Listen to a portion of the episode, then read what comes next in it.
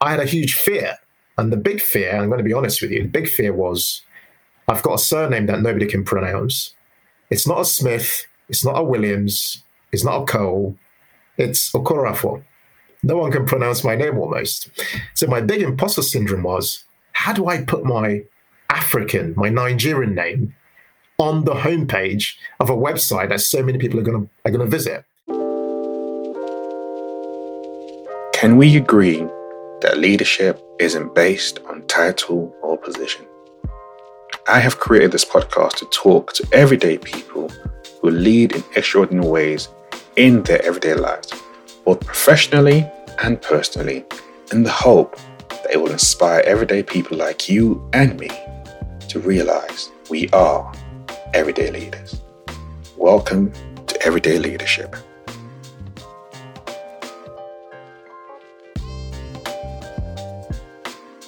Becoming financial independent is something a lot of people aspire to do. And today, my guest has done exactly that at the age of 33. That means he has enough wealth to live on for as long as he needs it without working. He wasn't born rich, he didn't inherit money or go to a private school. So, how did he do it? That is the question I ask him today. We also talk about quitting his job during a pandemic. We talk about his family, his faith. We talk about racism and why it was so important to have a black person talking about personal finance, even though there was a lack of representation. You're going to enjoy today's value packed episode as always. Welcome to Everyday Leadership. This morning, I have the pleasure of speaking to Ken Okoroafor from The Humble Penny. How are you doing, Ken? Hey man, I am great. I'm doing well. I'm excited to be here to have a just have a candid chat.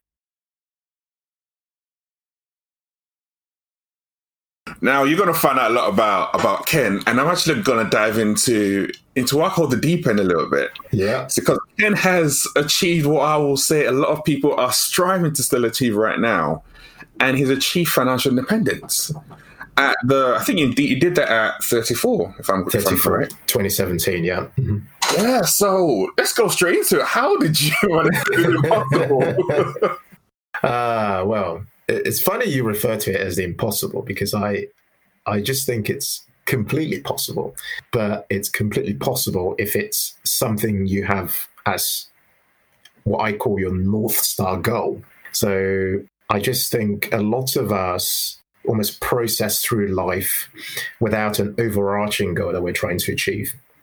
And for me and my wife, Mary, that overarching goal uh, started off as achieving a form of financial freedom in our lives. And that started in 2009. So if we didn't have that as a goal at all, it would not be something we'd focus on. So I just wanted to just highlight that as a kind of a high level thought, just for people to almost question themselves and ask themselves, what's my North Star goal? Is there a goal, an overarching goal that I'm trying to achieve? And if I've got a partner, husband, wife, or long term partner, are they on board with that goal? Um, because that goal then ties massively into what I, I refer to as your life's vision. And without without having that financial independence or any form of financial freedom it's just a it's just a phantom idea because it you know you would not be actively working towards it so you currently run um, the humble penny mm-hmm.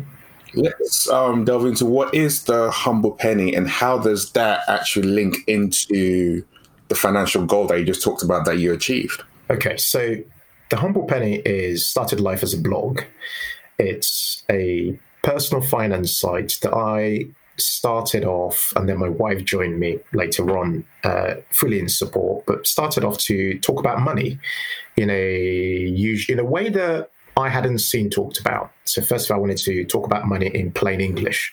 As somebody who has a finance background, there's so much jargon out there. I just wanted to talk about it in a way that even my mum would understand. Um, but I also wanted to talk about it from the perspective of a of a of a black African dad. I just hadn't found someone like me running a personal finance website. And I had the imposter syndrome that came with that, and that's that's a totally different conversation. But the Humble Penny, in short, is a personal finance site that we've created specifically to help families work towards creating financial independence in their lives. And so we we create content across all the key areas, whether it's career maximization, whether it's making money, creating side hustles, uh, savings, investing. We create content across all those areas for free. So the humblepenny.com is entirely free, uh, but then the Humble Penny is also a business. So um, we, we, have a sister company called Financial Joy Academy, which we launched this year, which then uh, essentially provides premium content on the same topic. So, seeing, like you just said right now, as a black man, you didn't see that done at all. Mm-hmm it wasn't there was no representation. So what made you one think that actually there's a gap in the market for this, and two think that I can actually fill that gap in the market because mm-hmm. you don't see something done. It's always like you said, that imposter syndrome. Thinking, well, actually, if it hasn't been done before, there must be a reason why. Mm-hmm. So am I actually doing something that I'm going to fail at, or what? What was your your thought pattern around that? So that's interesting because that thought began at 36,000 feet on a flight from London to Oaks to Philadelphia airport. I was going to, I was working internationally for a company in Oaks, Pennsylvania. And I was flying and I was looking out the window and it looked so beautiful. And I kept asking, my, asking myself, like, you know, I don't know if you've ever just had that glance into into into into the skies when you're up there. You think to yourself, like, I could be doing much more with my life. And I was having that thought, and I thought, do you know what? I've got so many skills that I just feel are lying dormant and are just being used for my employer. And I've been reading other blogs, I've been following other blogs to learn about things, just kind of what people are writing about and what people are, more importantly, not writing about. And I couldn't see a single blog out there from a UK perspective anyway that was covering this topic, this particular niche that I've been, I've had this passion for with my wife since 2009 when we met. And I, because we'd been on the journey ourselves, we knew a lot about this journey already because we'd been optimizing a great deal of our lives for financial independence. So I thought, well, if there isn't a site with a specific focus on. I didn't want a general personal finance site. I wanted to niche down into this area. So I looked at all the other sites, and to be honest, they were being run by specifically, more specifically, white men. And a lot of them were my actually my friends, people I'd, gr- I'd grown to know because I read their blogs. So I thought, do you know what? I'm going to try and start something. And my wife and I had a brainstorm on names and after doing a few brainstorms, the, the, words "the humble penny" came up. Actually, my wife came up with actually came up with the name. So we searched for it, and it was available. I had a huge fear, and the big fear. I'm going to be honest with you. The big fear was, I've got a surname that nobody can pronounce. It's not a Smith. It's not a Williams. It's not a Cole. It's Okoroafor. No one can pronounce my name almost. So my big imposter syndrome was, how do I put my African, my Nigerian name, on the homepage of a website that so many people are going to are going to visit. So if you visit thehumblepenny.com, first thing you see is a photo of me. That took me that took me weeks to get past the confidence to put that photo on the homepage because I just lacked the belief that I was the person who could do this. So for a long time, that site didn't have a photo of me on the homepage, but I had to make a statement, which is I want you to see that this site's been run by a black man. And as you start to go through this site, you see that it's been run by a black African family man. I put my full name on the homepage. Within five seconds, you will know this is a, a black man and this is a black African man. And so for me, when you talk about imposter syndrome, I then take I then after some time ticked off the name thing and the identity thing. But then I had a backup of experience. I'd been working in financial services for 13 years in investment management across my entire working career in all forms of asset management, investment businesses, and venture capital.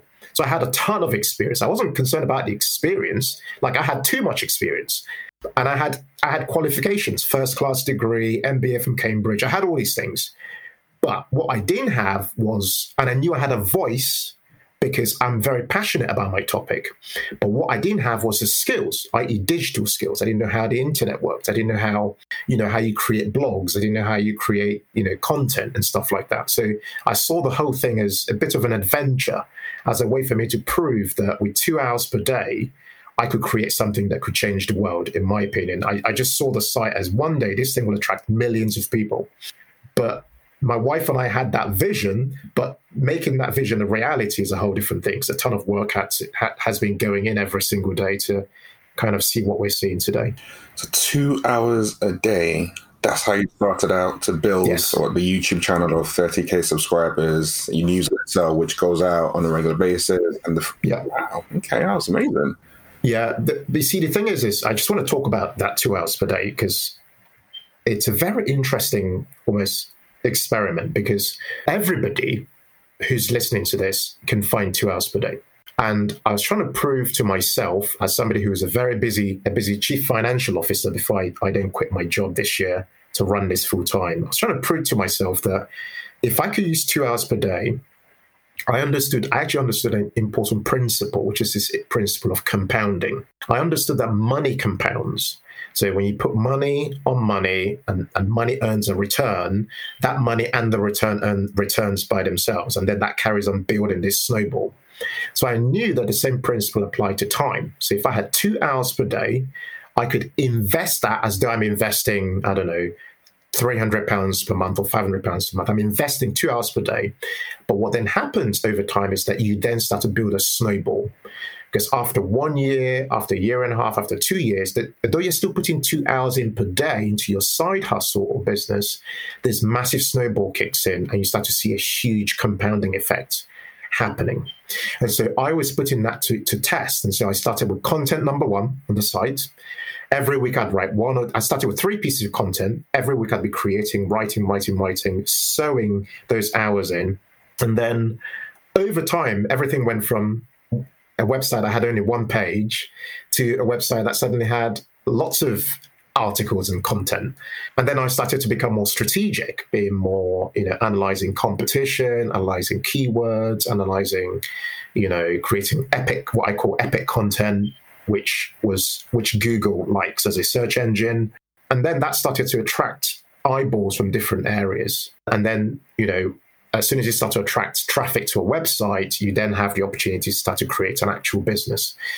So anyway, yeah, so that's kind of how that how that journey kicked off. And the YouTube channel, which you actually mentioned, only started last summer, by the way. So yeah, started in May uh, 2019. That's when we actually started creating properly for YouTube. We had a channel, there was nothing on it. I was just dumping all my interviews that I do in various places as a place to host them. But then we actually started creating for that channel last summer. And so it's been interesting also seeing that kind of take off as well. There's one thing that you just mentioned in there as well that you you've gone full time now with Humble Penny. So mm-hmm. you left your your job this year to to start on this on this journey. And like you said, you've worked in some you've been a CFO, head of finance, FD, mm-hmm. and you've taken the the, the leap within a pandemic. so yeah. Yeah. I think um one, it's question number why. Why have you done it now? And two, yes. how have you found that that courage to, to actually take that leap and actually back yourself, which is what you've kind of done to do this now? Yeah, yeah, yeah. It's a wonderful question.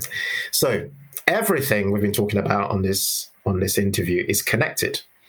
I was only able to make that leap because we were in a, in a wonderful place financially. So last last year we paid off the mortgage in this house that I'm interviewing from. Uh, and what happens when you pay off a mortgage is that you your expensive expenses drop radically. And so all you have essentially is your council tax, your internet bill, and your food costs and things like that, your light and heat. And so when you have very little expenses but have income coming in from, from various assets, which we do, what you then have is, is you've written yourself an option, and options have value. And so I had the option to do what I'm doing now, i.e., the option to say, well, actually, I've got a very, I've got a very enviable career path. I could have carried on. I could have gone on to become, you know, the CFO or even even CEO or on, on, on maybe even a FTSE company right? I could have gone on and you know because there are there are not many people like me, not many black men on executive boards. Yeah, there aren't many people who could say he's a chartered accountant, he's got an MBA, he's got 12 to 13 years experience in financial services, tick, tick, tick, tick, tick. There aren't many people that fit that profile. So I know that that career path would have like taken me places. But the thing is, that career path is as amazing as it is, and as as I found what I was doing very in, interesting. I had a the humble penny had become a much bigger opportunity and a much bigger way for me to have impact in the world. And so I thought, well, actually, there is a big opportunity here. I could carry on running them side by side, one as a side hustle and one as um, one as a, my day job. But then the, the pandemic hit, and I had to homeschool from home. And with homeschooling, I've got two boys and a wife who's who's running this thing with me as well. Two, things just got too much, if I'm being completely honest, because when you when you don't have your work colleagues working with you face to face and you're working remotely. And I'm, i had a demanding cfo role which required me to build all kinds of complex you know you know models and scenarios and all kinds of things that i needed to do in my job. The, the intensity got too much and i basically had to face up to the reality which is i knew that at some point i needed to take that leap. And there isn't there's never a perfect time to take a leap.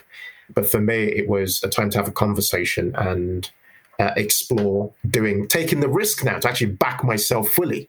That's a really important thing to back yourself fully because not many people believe truly in themselves and what their capabilities are.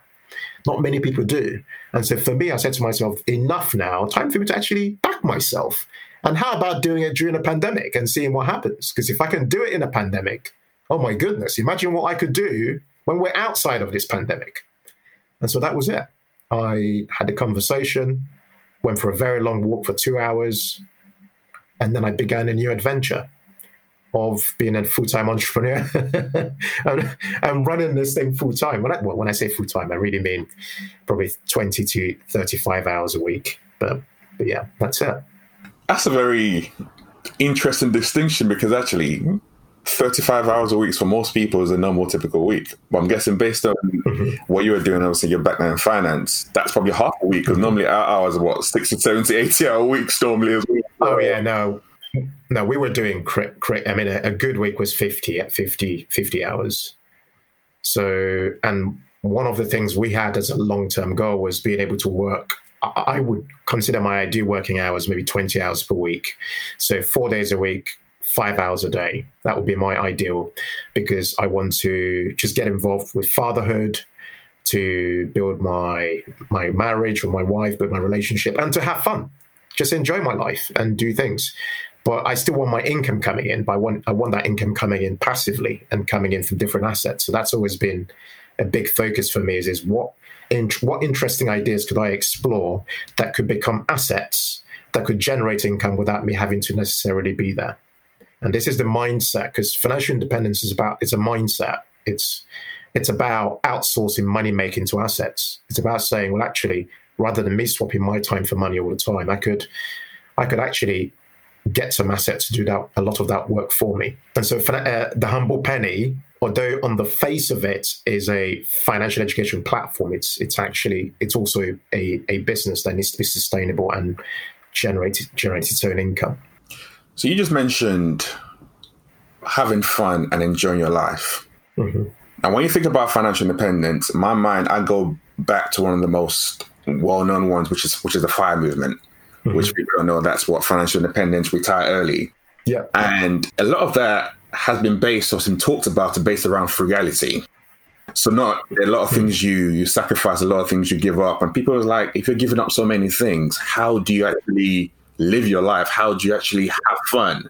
Where so mm-hmm. talking into have you tapped into the FIRE movement at all? Has that been had any basis one as to how you've actually got to where you got to right now? And then two, when you talk about financial independence and having the career path you've had, being able to retire in theory at, at 34 and having fun and enjoying life, how does that actually look like?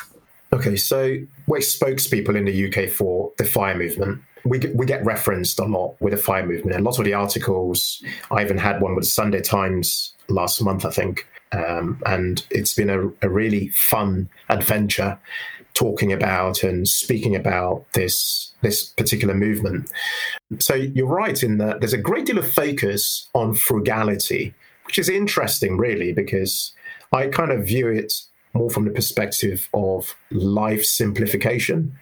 So this thing where you adjust your lifestyle to move away from consumption. So move away from the need of excess consumption. So, you know, everything from what you decide to drive as a car to where you choose to live to what you spend money on ordinarily what experience what sort of expenses what you spend on food and so on um, what we found in our lives mary and i is that simplifying our lives has not hindered us from having any fun at all in fact what it's done is is, is helped us to focus on what we consider to be fun and what we really want to spend money on and why we want to spend money on it. Okay. So for us, for example, we love to travel, although at this very current time we can't really move about that much. But we loved we love to travel. And it's one thing that we we do. We spend time sourcing out uh, great experiences, not experiences that cost a lot of money, but experiences that do cost money, but but experiences that fit our budget and stuff like that. Um, so financial independence, I think of, is a essentially a collection of personal philosophies around money that lead you along the money journey a lot quicker than most people. So when I speak about the money journey, everybody is on a essentially a spectrum of what I call the money journey. Although most people don't even know they're on a money journey. The people who do know want to move from left to right, in that, i.e., moving from, say, living paycheck to paycheck to eventually having some form of some form of financial stability, and then on towards having a form of financial security, and then moving on that money journey towards a level of financial independence. So, financial independence for us has been all about moving along that money journey, uh, and life simplification has been what we've focused on, rather than like this crazy focus on just like almost like you're suffering. People when I hear people talk about it, people think, "Oh yeah, you think you're basically you're basically not spending any money on anything, which is not really that's actually the wrong focus. Uh, it's about deciding what you spend money on and why you spend money on things, and prioritizing specific experiences because everybody's journey is different. Every single person's journey towards a, a form of freedom financially is different. There isn't a one size fits all although the strategy the strategies for getting there can be quite similar. So, how have you simplified your life? And also want to throw in there as well. You mentioned budgeting quite a bit. Do you partake in any impulse buys whatsoever? I struggle to impulse buy, to be honest. I, I make a case for things and I run them through my wife. If that's, yeah, I mean, because our money's pooled in our home. So we, we don't have a his money and her money kind of situation. We have uh, a family pot. And so the other day we bought our kids some remote control cars. We didn't plan for that. They just actually we we had some incentives around reading at home. They had to read seven chapter books for the month of August. And for reading those chapter books, they could pick a remote control car and buy it that was not budgeted. We just did it because because like it's just we, we could we could do it right. Um, but we, we we really respect the budget as a tool because if you don't give respect to the budget, then you find yourself very quickly living paycheck to paycheck. In fact, the number one reason why most people are unable to move ahead financially is because they um, they are in, in, unable rather to control their cash flow. By cash flow, I mean the inflow of money and outflow of money from their lives. And the reason they're unable to do that is because they don't have a control in place. And by control, I mean a tool that helps them to fight the resistance. And the tool that, that helps you to do that effectively is an effective budget. And I know this well as a chief financial officer, you know, historically, because I, you know, I create budgets for the businesses I've, I've worked with. And when people think about budgeting, they have to think about budgeting beyond expenses. Budgeting also budgeting also relates to your income. So how are you? What's your plan around making more income, not just distributing the income that you generate already? What's the plan around how you're going to potentially make more um, to help you accelerate your goals. As a husband and as a father, how have you navigated your journey? And the reason why I ask that is so when you said at the start, when you went on this journey, Mary, your wife, came on board with you after a while. So you obviously started that in your in your mindset first. So how are those kind of conversations gone from when you first started going out to being married to being a father to where you are right now, running Humble Penny? How have you how have you managed to to do that? Sorry, from what perspective? Just to make sure I've understood. From the, from a marital perspective, or from a from a marital perspective, and because there are times when, as as a man, for example, when you might have thoughts in your head that you want to go down a particular mm-hmm. path, and they start thinking, how do I actually navigate this with my okay. with my partner? If we had a complete different conversation when we first met to where we're currently going right now, how does that actually work? Okay, so what's interesting is is that, and this is the point. One thing that's been quite unique about me and Mary is that we went through a marriage preparation process. So we didn't just like decide one day we're going to get married and then just went ahead and got engaged and then just got married. We actually went through a process of understanding each other properly. And we did this through actually Mary's Mary's church at the time, uh, of going through the key areas of our lives to understand what our thoughts were around those areas and what our kind of philosophies were and what our goals were in those areas. Everything from um, talking about money, talking about in-laws, talking about sex, even talking about basically all the key pillars that you people kind of face up to in a in a relationship, and all of that happened. I if I remember correctly, I think it was for about ten weeks before a, a ten week period, even before we uh, went through the process of actually getting married. And what that did, the reason I mentioned that, and the reason I mentioned that is, is what that helped us to do is it helped to encourage a culture within our relationship of communication. So we talk a lot about what our dreams are and what our goals are as a couple. And that we, when we talk about it from that perspective, it's connected to our what we consider to be our family vision.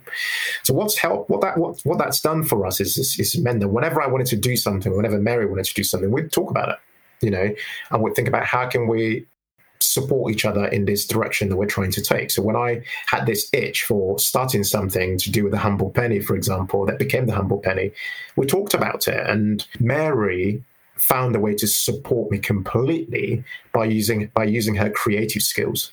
So if you go on the humble penny, every single blog post you read has a has a graphic image in it. That graphic image is there primarily to promote that that piece of content. But that graphic image you see there has, is created by my wife. So every single image has her input in some way, every single piece of content, because it's her way of contributing, it's her way of supporting. When we started off, and now she does it, you know, this is her full time thing. So uh, she's, you know, the other, the other half of the Humble Penny, and we run this full time now together. But my point essentially is, is that communicating with each other has helped. You know, and continues to help. Uh, and the way we found to do that better is just to have small conversations. So it could be that you go for a walk outside. Um, it could be that you just make a cup of tea and just just have a chat about stuff.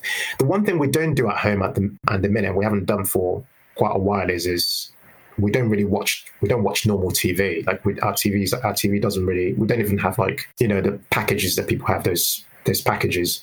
And what that what that's helped us to do is is that's just shifted our focus from sitting down as a couple and staring at a TV screen all the time, but just talking about stuff. And, and I think conversations in a lot of relationships are missing. There are many missing conversations, and I think the the shift towards having small conversations is a is actually a game changer in just helping couples progress and in helping them achieve their goals. So how do you separate business and work if you're working together um, so closely together? So we have different rooms that we work from. So that's so that's one thing. That's one thing uh, because you can get on top. You can you can um, you can annoy each other if you are in the same space all the time. So it helps that you know in our home we can operate from different places. We also have different roles that we play. So my wife plays more of a creative role in what we do. Uh, so she kind of leads our marketing and leads our content creation from that perspective. Whereas I, I play more of a almost a cheerleading role. It's probably the best way to put it. So I'm kind of more more in front and I've gotten more comfortable being in front of the camera and Mary's getting more comfortable gradually in being in front of the camera as well. So yeah, so we try to have different roles that we play uh, and agree things in advance as well. Um, just agree what we're working on. Uh, so, like this week, for example, we've had our week. I'm just, if it's okay, I'm just going to tell you kind of how we schedule our week, if that's helpful to anybody. But Mondays we call YouTube Mondays. Tuesdays are blogging Tuesdays. Wednesdays is FJA, which is our academy, Academy Wednesdays. Thursdays are all about marketing, and Fridays are for admins, sponsorships, speaking to you know other businesses, replying to emails and things like that. And then weekends weekends we have off. So this is how this is a new program we're actually starting. We've started running this week because, uh, or a new process we're running this week because previously we found that our schedule was all over the place, and we we found that work was creeping into our weekends, and we were then struggling to make you know create time for each other and time for children in the way that we wanted to. So we're attempting now to almost have these things as silos and sp- on specific days and focus on uh, focus on delivering uh, our work that way. Very nice. And as a parent, what would you say? How would you say that's helped you grow as as a man and as a husband, and as actually in your business as well? You mean the way we structured our business, how that's helped me grow, or I mean, the way being a parent, what skills have actually being a parent helped you? What can you take from being a parent? Oh, okay, okay, okay. Oh, that's interesting. Parent, oh my goodness, parenting. Parenting is tough because I wow, I, I just wish there was a manual out there for being a parent, but uh, we we we found parenting really, really really challenging because they're just there's just it's just very unpredictable, and so that unpredictability is something that we see in many aspects of business as well because you just you just a lot of the time don't know what's coming down the down the line or down the pipe as it were. I think what one thing parenting has taught me is patience. So with small children, it's very very easy to tell children off for for stuff and i'm learning to be more patient in negotiating with my kids i've got kids who or we've got kids rather who are very outspoken and they will find ways to negotiate for things. I'll give you an example. I was talking about earlier that we were we had this this book challenge for the month of August where they had to read seven chapter books, and for that they they had this reward, which is that they could buy an RC car, a remote control car. But our kids somehow managed to negotiate with us and say that, well, actually, if we read three and a half books, can you order the car on Amazon so we can actually see it?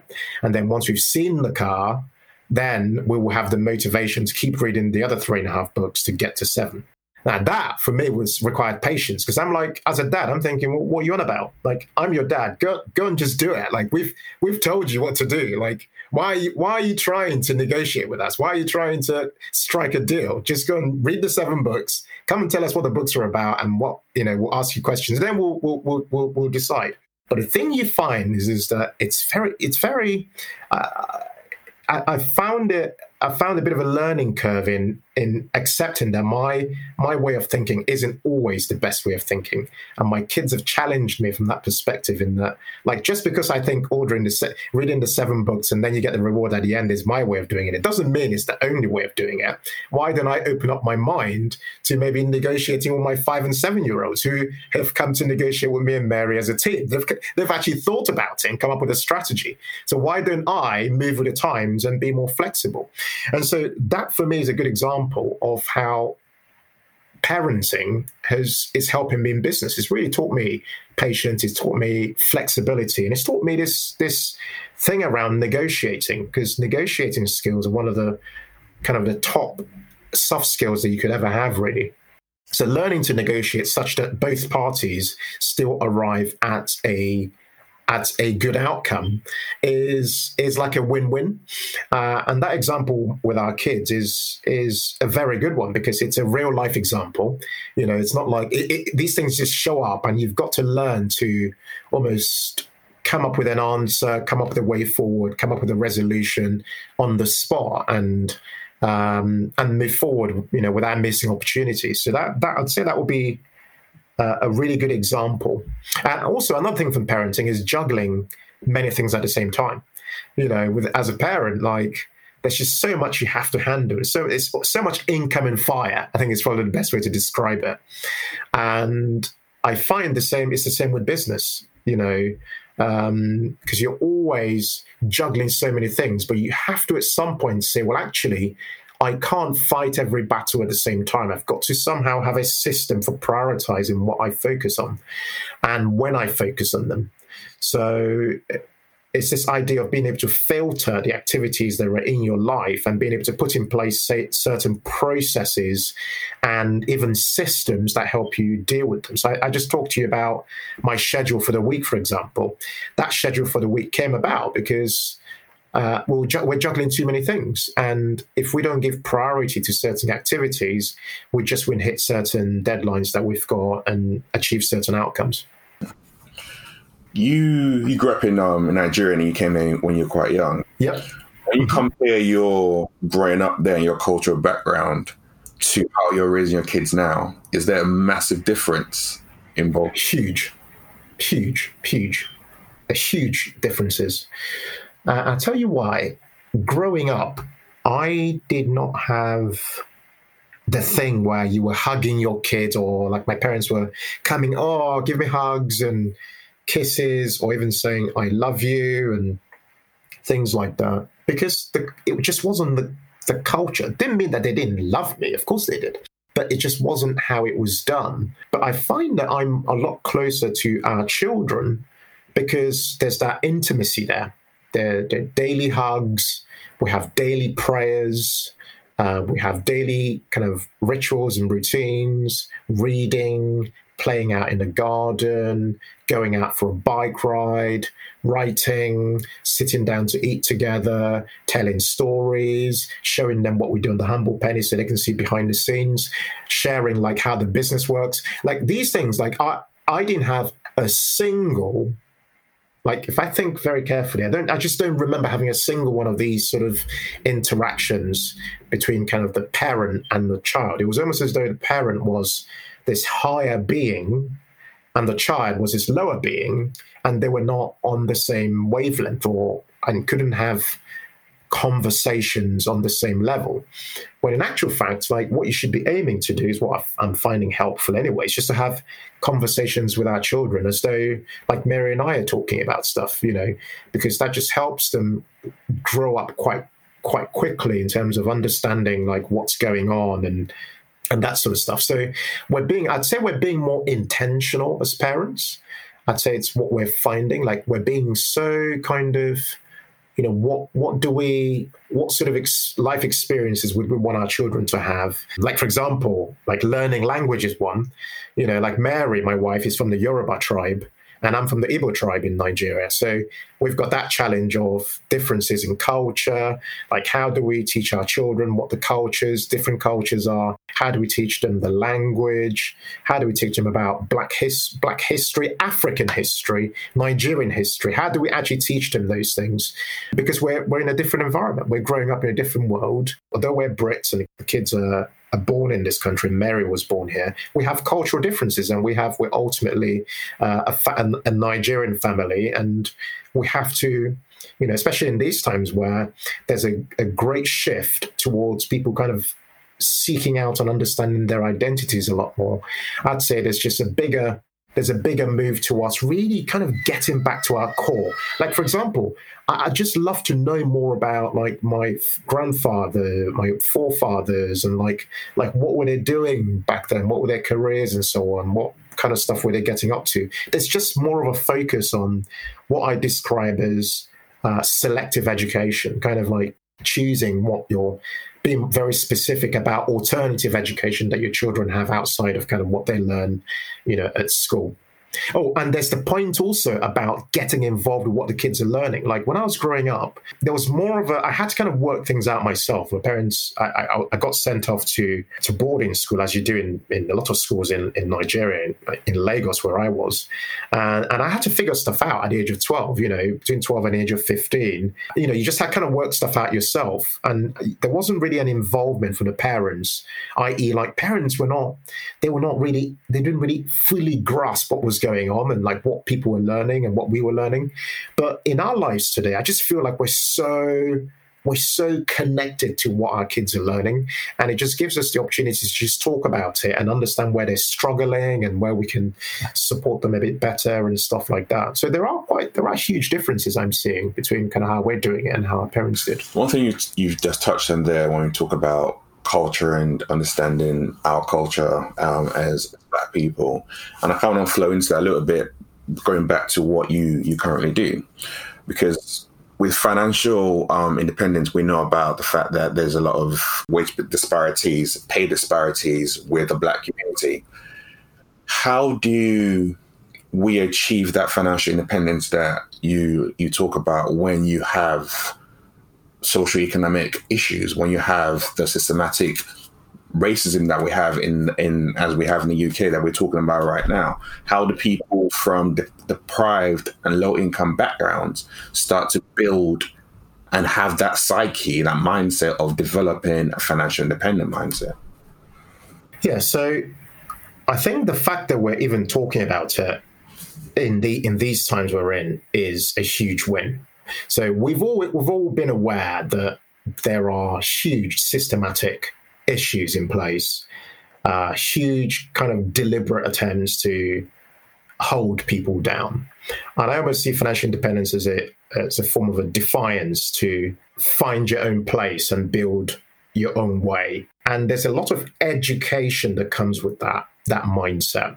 So speaking of disparities, I think one of the one of the most important things to be able to do is to be able to get some data on disparities and on things that exist in our societies. Because with data with some form of data and a lot of times there aren't data sources but we, we have to create the data.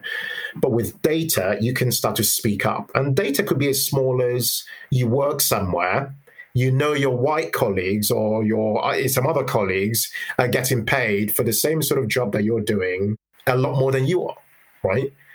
In these times, I think we just need to start to speak up more on a personal level about those things. But speak about speak about it from not from an aggressive place, but from a place where you're trying to get to a solution. Some of the things that I've personally found is is that on my journey, speaking of my corporate career, for example, where I've spoken up about things, things have have been in many cases changed or some moves have been made towards trying to change things.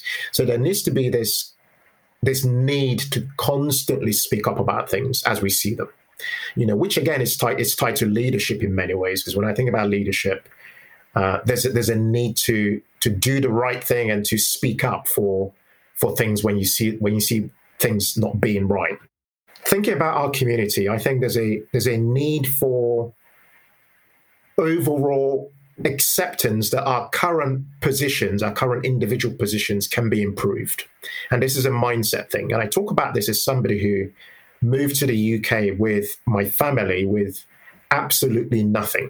So there is a need to accept that situations can change. There will always be disparities in income in many ways. There will always be, that doesn't mean the gap will not be closed, but there will always be those disparities. But the point I'm making here is, is, is when you can't solve a problem in one way, think about other ways that you can solve them. So I give you an example.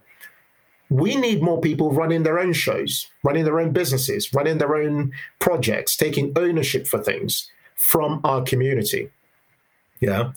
So doing it through the job route is not the only way to seek progress in an area.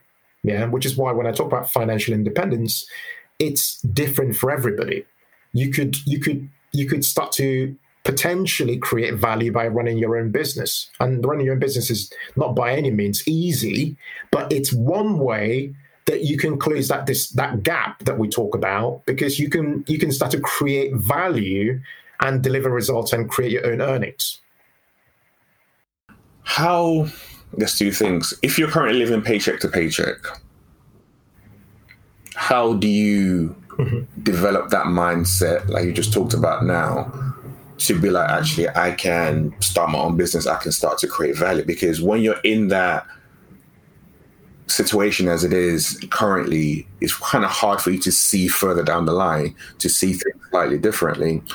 And I know mm-hmm. some people said in the past that when people talk about financial independence, it's people who had a lot of money to start off with and all that kind of stuff. And that's not your your your story. You know, you started off as a Topshop assistant and you walked your way through the last ten years. So how do people yeah. actually start to move yeah. forward and think differently when they're living paycheck to paycheck? So a big thing is association. So by that I mean who you actually spend time with matters. So it's and I understand that being in a place where you're living paycheck to paycheck is hugely challenging and it's hard for you to see ahead of you ahead of you. That's fine. But it starts by actually having surrounding yourself with people who are doing some of the things that you want to do. So I mentioned earlier that we run a thing called Financial Joy Academy, and a big focus on that is creating supportive community. By that I mean an environment where people feel okay to talk about their problems and not be judged. But secondly, people feel they can connect with people of like mindedness in order for them to be able to lift from a, from a, a motivation and mindset perspective, be able to lift themselves forward by being able to take steps. The other point to make around living paycheck to paycheck is around goal setting. Because you see, the paycheck to paycheck thing is just a it's a particular place on the money journey. It doesn't mean that's where you're going to remain. It's just where you are right now. And I think setting goals around how you break away from living paycheck to paycheck. Because remember, think about what paycheck to paycheck actually means. It means that you do not have any any savings, and each month, when you make your income, most of that income disappears off to pay off debt or to pay off other expenses. So, for anyone living paycheck to paycheck to paycheck, the game plan should be how do I break away from here and build up, say, my first three months worth of uh, expenses saved, i.e., savings for about three months. And if one does not have that game plan for being able to do that, and the only way you can do it, by the way, is by a focus on reducing uh, current expenses or by increasing income. Which then brings me to my third point around creativity, because this is one that not a lot, lot of people talk about. Creativity is necessary for people to, to increase their incomes. Like for you to do things differently and create opportunity, you need to engage inbuilt creativity. And I think this is something that everybody can actually activate in their lives. I talk a great deal about how, this is why I like teaching people how to start their own blogs or how to start their own YouTube channels or how to maybe explore run their own membership programs because these things are skills that I've learned by exploring my own creativity. Yeah. And when you explore creativity, what's interesting about it is that you can create unique opportunities because often you can leverage your personal brand, you can leverage your own storytelling, you can leverage your own life experiences. You can use all those together with your existing skills to create unique opportunities. And those unique opportunities, provided they're solving some problem or helping people uh, move forward in some way, you can then start to get paid for making those things happen. So, my point is people need to be aware that there's inbuilt creativity. I suffered from this a lot as somebody who was mainly a numbers person, a trained accountant. I never saw myself as a creative. Oh, come on. An accountant who's creative? Like, what planet are you from? I never saw myself like that. But I had to believe that I had inbuilt creativity. Yeah. And, and, and, on a very personal level, I believe that because I, I, I believe I'm made in the image of God. That's my, that, you know, that, that's a separate topic. But that's kind of my thing, which is I'm made in an image of a, of a creative God, which means that if I've got this inbuilt thing, perhaps what I need to do is kind of work my creativity muscles. And so this whole adventure of running my own blog and running my own YouTube and running a lot of all this stuff is me actually exploring my creativity and getting comfortable with calling myself a creative person. And I think people who are living paycheck to paycheck, outside of the not being able to see ahead of you, people can begin by exploring their creativity. It could be they use an existing skill. It could be like you explore a, a hobby or explore a passion and you make something. You could be a baker. It could be somebody who who knits and you could be it could be anything. It could be somebody who loves music, who makes beats, right? It could be anything that you've got. But there you're actually exploring your creativity. And by doing that, you create unique opportunities. That's so true. How much has how much impact has faith had in your journey? You mentioned it throughout the interview. Oh, oh, oh, bro. All through my my entire life, faith has been a constant, and by that I mean it's a pillar and a foundation in my life.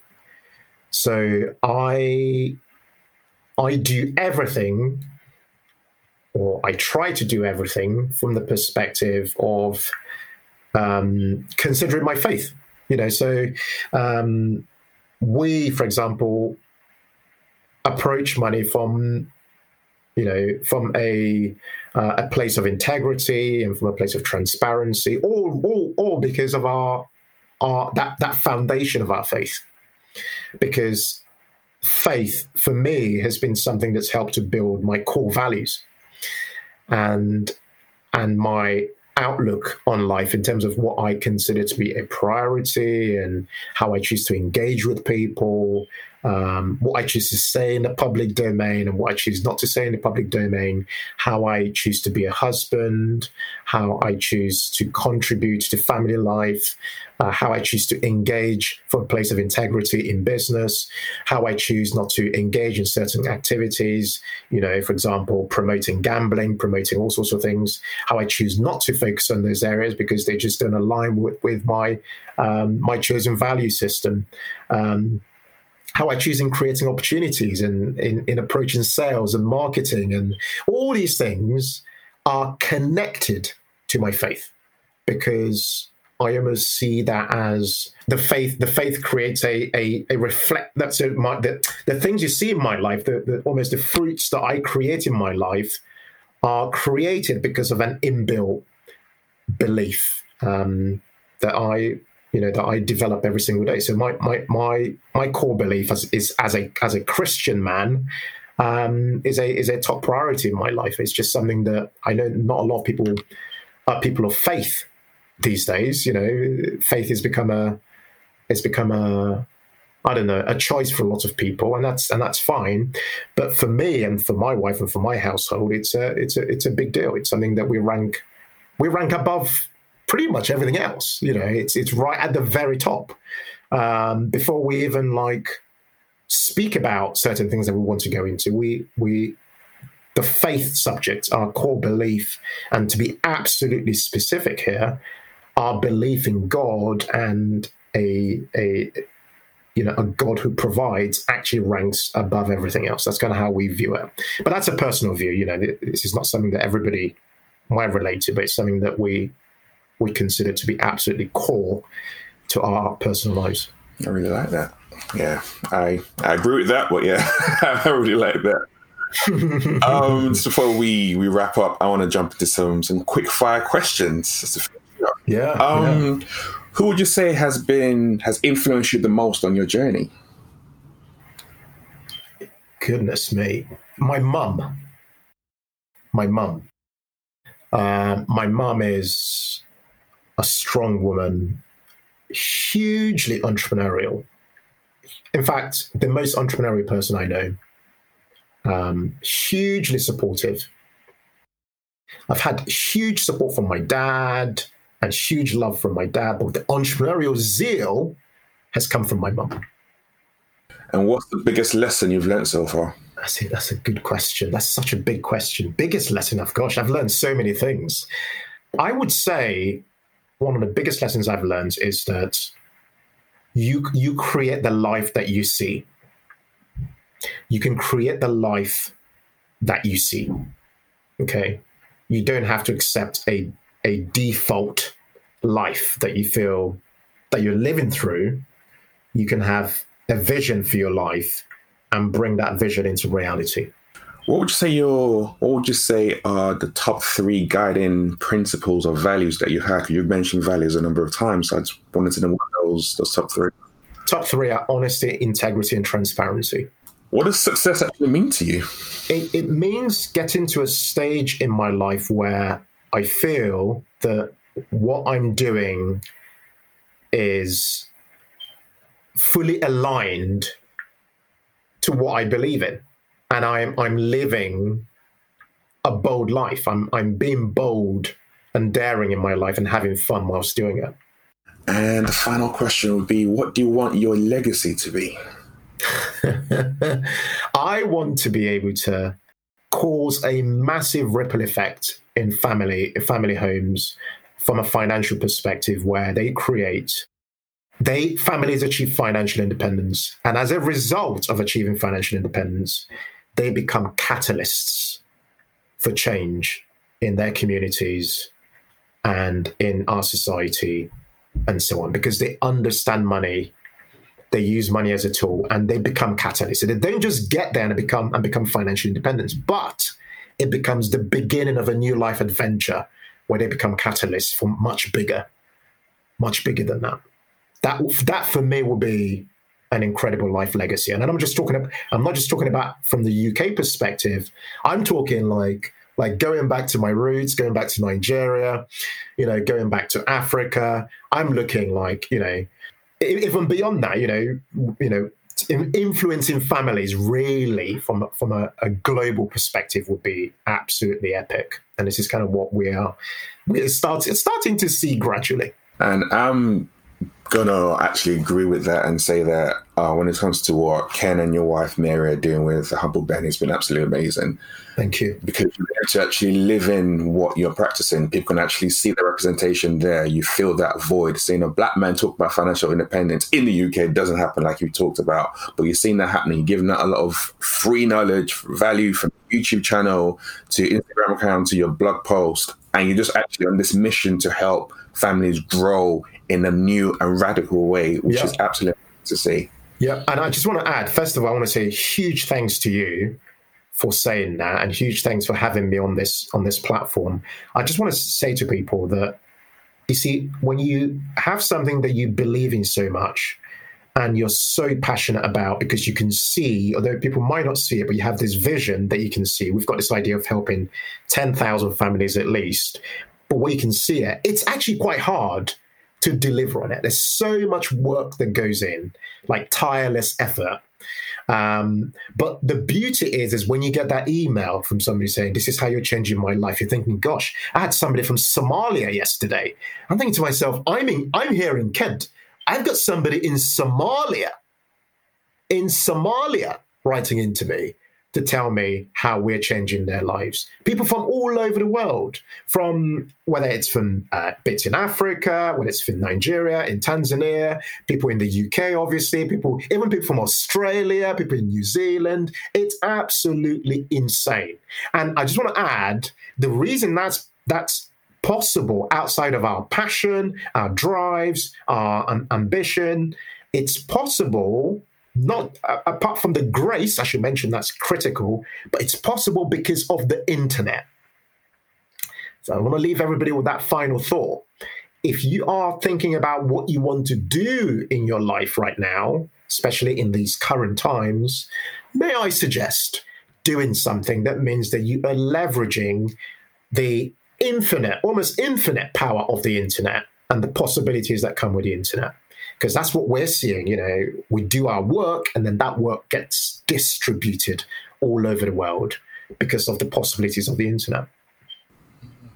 And where would the best place for people to tap into that resource of wealth we just talked about? Okay, so um, so we have free and premium content. So free content, which is absolutely amazing content. Head over to the Humble Penny go to YouTube and just type the Humble Penny in the search.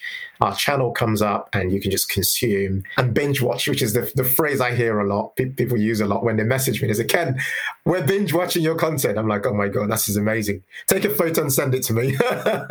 so you can go to YouTube. You can also go to the humblepenny.com. This is our blog. There's so much free resource on that as well. We run Financial Joy Academy at financialjoyacademy.com, which is where we run our membership program, which is a paid program to help families achieve financial independence. You can check that out. Apart from that, you can simply head over to Instagram, which is where we have a bit of fun. Go at the humble penny on Instagram. And yeah, we'd love you to, you know, to follow, you know, if you love what we do and, and support us that way. Brilliant. Ken, it's been a pleasure talking to you. Everyone's going to dial into that. I'm going to put all those links that he just talked about in the show notes as well, so you can check them out there. This Everyday Leadership. Great. Thank you so much. No pleasure, promise all. Don't forget, I have show notes on my website, everydayleadership.buzzsprout.com, so check that out. And if you enjoyed today's episode, make sure you subscribe and tell someone else.